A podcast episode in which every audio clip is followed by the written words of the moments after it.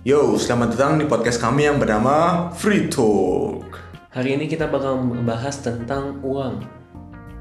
So, tanpa basa-basi, selamat mendengarkan.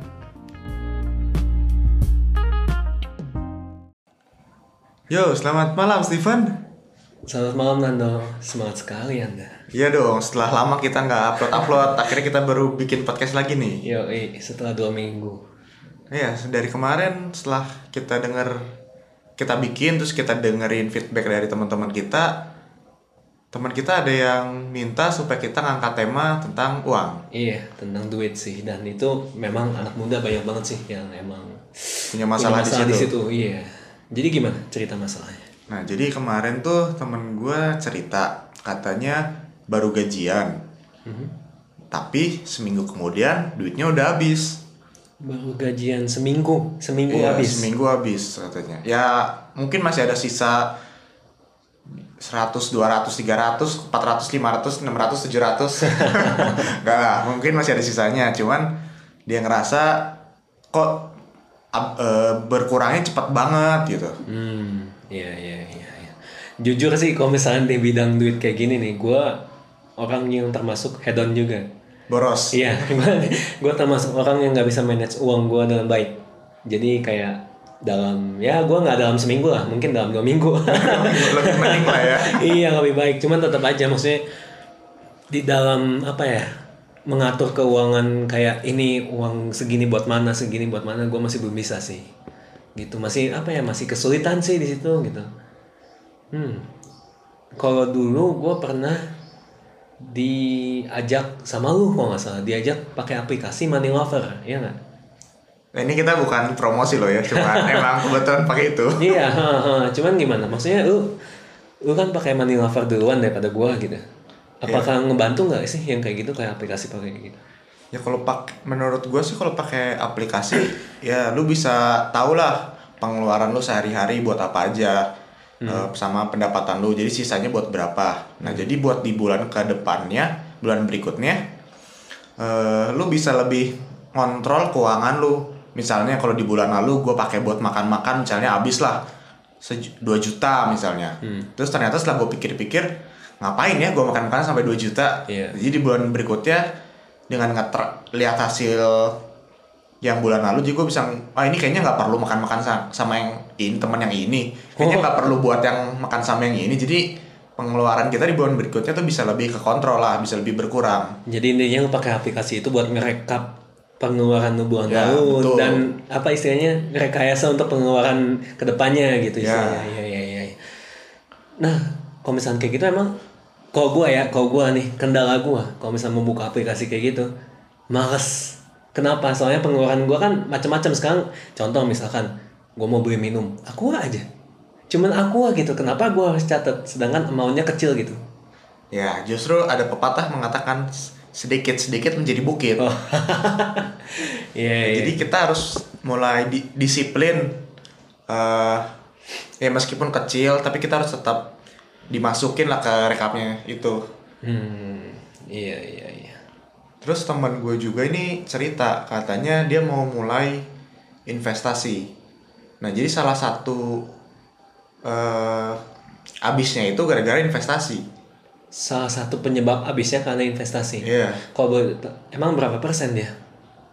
Misalkan dari seluruh gaji dia nih berapa persen investasi, berapa persen tabungan, berapa persen untuk kebutuhan sehari-hari gitu. Kayaknya sih dia 50% ya buat investasi. 50%? gede di awal. Oh iya iya iya. Ya sisanya buat kebutuhan sehari-hari lah. Katanya sih buat beli skincare yang mahal. 50% di investasinya di mana? Eh, Saham, emas, reksadana, reksadana sih ya. reksadana. Oh. Dan dia mengaku selalu habis kalau reksadana. Dia baru mau mulai sih. Oh baru mau mulai. Baru, baru mau mulai sih dia ngerasa abis. Langsung abis. Hmm, hmm, hmm, hmm. Menurut gue sih ada beberapa cara sih supaya buat eh, duit kita gak dapat gajian terus nggak langsung habis dalam seminggu. Mau tahu nggak? Ya mau lah. Jadi kalau menurut gue sih salah duanya. Yang pertama, lu ngurangin pengeluaran pengeluaran yang nggak perlu. Mhm. Kayak misalnya buat jajan-jajan yang sembarangan lu tahan lah. Lu buat ja- di maksudnya supaya lu jadi makan di rumah aja, jangan jajan sembarangan. Oke. Jadi mengurangi pengeluaran yang gak perlu. Mhm. Nah yang kedua, kalau dengan segitu lu masih ngerasa kekurangan, ya lu berarti harus nyari penghasilan yang lebih Hmm. supaya dia nggak cepet habis. Sekarang gua coba. Yang pertama lu tadi ngomong untuk menghemat untuk Ya. anak rumah. Sekarang kalau misalnya untuk anak kos bagaimana? Anak Iya. kos ya, Iya. ya makannya dihemat-hemat lah, jangan hedon. Kalau biasanya beli McD gitu ya, sekarang ya belinya Sabana lah gak apa-apa. Wah, Sabana. iya sih enak sih sebenarnya. Cuman ada satu lagi sih sebenarnya yang jadi pengalaman gue pasti Jakarta kemarin. Gimana? Gue jadi anak kos, gue masak sendiri. Nah itu juga bisa tuh. Karena masak sendiri itu tuh kayak bahan-bahan awak bahan-bahan baku tuh sebenarnya nggak semahal pas lu beli udah jadinya gitu. Kayak kalau misalnya lu bikin telur ceplok aja, telur ceplok aja enak tapi murah gitu. Nah kayak gitu. Mending masak sendiri kalau untuk anak kos kalau menurut gua. Sama kalau misalnya anak muda sih kebanyakan kayaknya terlalu banyak konsumsi jajan kopi sih. Nah itu betul. Kopi kekinian lah, Iya. boba lah, Iya, makanya. ngikutin tren gitu ya. Betul makanya kopi-kopi kayak gitu kayak sekarang kita ambil ini aja hitungan. Per hari 20.000 ribu kopi. Kali 30 eh enggak. Kali 20 lah. Dulu ya. berarti berapa tuh? 400 ribu. 400 Eh ribu kan? yang bener dong. 20 kali Oh, iya, 20 bener. bener lah gua. Iya. 400 ribu kan? Ya. iya. Nah itu menurut gua sih itu udah lumayan ngambil budget sih untuk anak muda sih menurut gua Ya lifestyle sekarang jadi pada minum kopi semua kan. iya mending kalau misalnya gua minum kopi itu ketemu sama Sekalian ketemu klien. klien atau ketemu Teman sama bisnis. teman bisnis yang istilahnya nanti akan menghasilkan di suatu saat bukan bukan maksudnya memper apa memperdaya memperdaya teman kita cuman kan maksudnya kan kopi itu kan jadi kayak investasi untuk kita bisa ngobrol gitu sama orang Ya, itu kan Betul. cuman Jangan kan malah jadi kita beli sekalian gibah gitu iya ya. eh, nah iya itu kayak apa apa apa faedahnya gitu istilahnya kayak gitu kan gitu. Kayaknya pembatasan jajan kopi apalagi iya kopi boba kayak gitu kayaknya harus dibatasin banget sih menurut gua. Ya, betul. Terus gue juga pernah baca di salah satu artikel kalau kita tuh sebenarnya investa eh, ya investasi bisa dibilang investasi atau nabung atau apalah itu 30% aja dari penghasilan kita. 30% oke Nah, supaya jadi sisanya 70% tuh bisa kita buat eh, keperluan sehari-hari atau buat yang lainnya. sebenarnya tergantung tingkat resikonya juga nggak sih contoh misalkan anak kos kita misalkan bandingin anak kos sama anak rumah Ya. menurut gua anak rumah investasi bener yang kayak temen lu 50% lebih gede soalnya dia itu resikonya lebih kecil dia kayak tanggungannya itu lebih sedikit dibanding anak kos yang dia Hidup sendiri, Ah, ah, ah, istilahnya kayak dia lagi sendiri kan gitu kan menurut gua sih lebih ke situ ya kayak ngelihat tingkat resikonya masing-masing sih Ya, bener sih. Ya soalnya kan kalau pula- eh, anak rumahan juga lapar tinggal pulang. Iya. Ah, minta makan. Iya gitu sih. Heeh. Terus biaya sehari-harinya juga bisa odol habis, sabun habis, jadi sekalian nitip mama belanja ke supermarket gitu kan. Iya. Nah itu kalau di rumah masih bisa ada ininya lah. Ada buffernya kalau misalnya lu kekurangan duit gitu istilahnya gitu. Itu yang pertama. Terus yang kedua tadi lu ngomong masalah pengeluaran lebih banyak kan? Eh, penghasilan Eh, harus sorry. lebih ditingkatkan. Iya, penghasilan harus ditingkatkan. Sekarang gimana caranya kalau misalkan lu udah kerjanya itu 9 to 5. Eh, sorry, 8 to 5 Eight to bahkan. Udah 8 jam kerja, lu udah capek. Iya, lu udah capek Ya, gitu. Kita bisa ngambil freelance. Freelance. Ya, Contohnya freelance kan nih? bisa diambil. Ya lu ngerjainnya bisa fleksibel kan, gak mesti di jam kerja itu. Lu bisa Iya. kerjanya malam atau nggak di weekend. Hmm. ya kayak freelance apa ya fotografi misalnya ikutan organizer Mhm. atau enggak ya sesuai yang jurusan kuliah yang lu ambil Hmm. itu bisa lumayan penghasilannya bisa buat nambah-nambah Tapi menurut gua investasi nggak harus saham doang sih. Setelah Saham gua pikir-pikir ya. gitu iya. ya. Kayak ini kan investasi ada saham, ada investasi ada saham emas, properti yang istilahnya nggak bakal turun-turun, oke lah. Cuman menurut gua ada satu lagi gitu, Apa tuh? investasi ke diri sendiri. Maksudnya gimana tuh investasi ke diri sendiri? Kayak gimana ya? Kalau misalkan Mempercantik diri. Dan kalau dan kalau misalkan itu memberikan value oke lah. Cuma maksud gua kayak eh investasi ke pengetahuan. Jadi Pengetahuan. kayak kalau misalnya lu ikut seminar atau ikut kelas kan istilahnya pasti ada yang berbayar nih. Oke lu bayar di awal. Tapi kan nanti lu bisa dapat entah itu sertifikasi ataupun pengetahuan untuk eh, ngebantu pas kerja, pas usaha atau pas lagi kerja sampingan lu itu loh.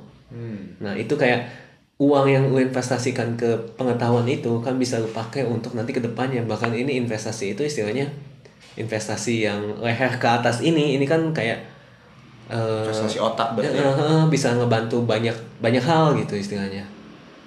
Jadi lu punya nilai tambah gitu yang bisa lu jual ke orang-orang. Iya yang nilai membutuhkan. tambah diri lu sendiri gitu. Oke. Jadi uang kita nggak cuman patokan uang kita tuh nggak cuman berpegang di barang doang gitu, tapi di diri di diri kita sendiri di diri kita sendiri juga gitu. Menarik. Ini gue baru denger sih. Ya menurut gua sih gitu. Gue gue juga dengar dari salah satu podcast ataupun YouTube inilah yang Bahas tentang keuangan. membahas tentang investasi justru karena mereka itu ngomongnya kayak investasi saham penting, emas penting. Oke, cuman yang penting itu adalah pengetahuannya. Karena kalau misalnya investasi saham itu lu kalau misalnya nggak ngerti analisis fundamental, teknikal atau apalah Bisa gitu. orang. Bisa nggak ditipu orang tapi lu nya yang bodoh gitu. Lu bodoh, lu, lu ngambil cuman berdasarkan oh ini bagus menurut gua, ambil aja. Tahu-tahu jeblok jatuh aja. Ya yang rugi kan atas apa ya? Istilahnya atas insting lu itu yang lu nggak ngerti gitu. Makanya kayak investasi saham itu kan biasanya awal-awalnya kan ada kelas pengajarannya, ada diajarinnya gitu. Nah kayak gitu kayak gitu tuh perlu gitu. Nah investasi banyak yang ngomong bahwa investasi sebelum investasi saham, lu harus investasi leher ke atas dulu gitu. Iya, menarik sih. Ini pengetahuan baru juga buat gue. buat investasi ke diri sendiri, leher ke atas. Sebenarnya kalau kita sekolah atau kuliah itu investasi juga nggak sih termasuknya? Orang tua kita menginvestasi kita dengan pengetahuan untuk di masa depan. Iyalah, bisa. Iya, itu salah satunya. Tapi gini, eh nggak bisa. Gue baru Bisa kepikir. dong. Karena gini, orang tua ini kan orang tua kita kan tidak mengharapkan keuntungan dari kita. Sedangkan investasi itu kan sebenarnya mengharapkan keuntungan bagi Tapi Orang kan kalau orang dong. tua kuliahin kita itu kan kitanya jadi pintar, terus kita bisa kerja antarnya dap- kerja sesuai yang kita harapkan. Iya. Kita dapat duit. Nah, pasti duitnya kita pakai juga dong buat membahagiakan orang tua. Iya, jadi iya. investasi secara nggak langsung. Tapi isti- berarti orang tua itu investasi untuk kebahagiaan kitanya. Maksud gue lebih menekankannya di situ gitu. Kan orang tua kan sebenarnya harusnya kayak harusnya kayak gitu dong. Iya sih. nggak apa ya? Nggak mengharapkan bukan nggak mengharapkan lah maksudnya. Harapan kembali. I- iya kayak nggak terlalu mengharapkan anaknya memberikan keuntungan tersendiri bagi orang tua tersebut gitu loh. Dah, balik lagi nih kita ke masalah duit nih. Ya. Jadi kalau misalnya kondisi keuangan temen lu tapi maksudnya ini baru baru sekarang sekarang ini atau udah dari lama kayak gini? Ya, sebelum dia invest ini juga dia merasa cepat habisnya sih. Berarti sebelum invest dia udah mulai Ya, cuman nggak se ekstrim seminggu lah kali mungkin masih bisa tiga minggu dua minggu. oh gitu. Oh. hmm, hmm, hmm. Jadi solusi buat dia apa menurut lu yang paling tepat lah istilahnya untuk sekarang? Mengurangi pengeluaran yang nggak perlu sih, menurut gue itu. Investasi perlu nggak menurut lu sekarang? Investasi, ya investasi soalnya kan nggak kita rasakan sekarang kan, pasti Iya. kita rasakan beberapa bulan atau mungkin beberapa tahun kemudian. Betul, Jadi- betul. Jadi nggak salah sih sebenarnya kalau investasi dari sekarang. Mhm.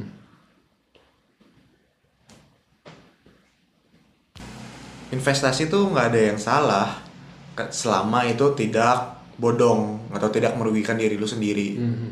dan juga lingkungan sekitar lu. Iya, investasi nggak ada yang salah sih, betul. Yang salah itu investasi yang tidak terkalkulasi dengan baik.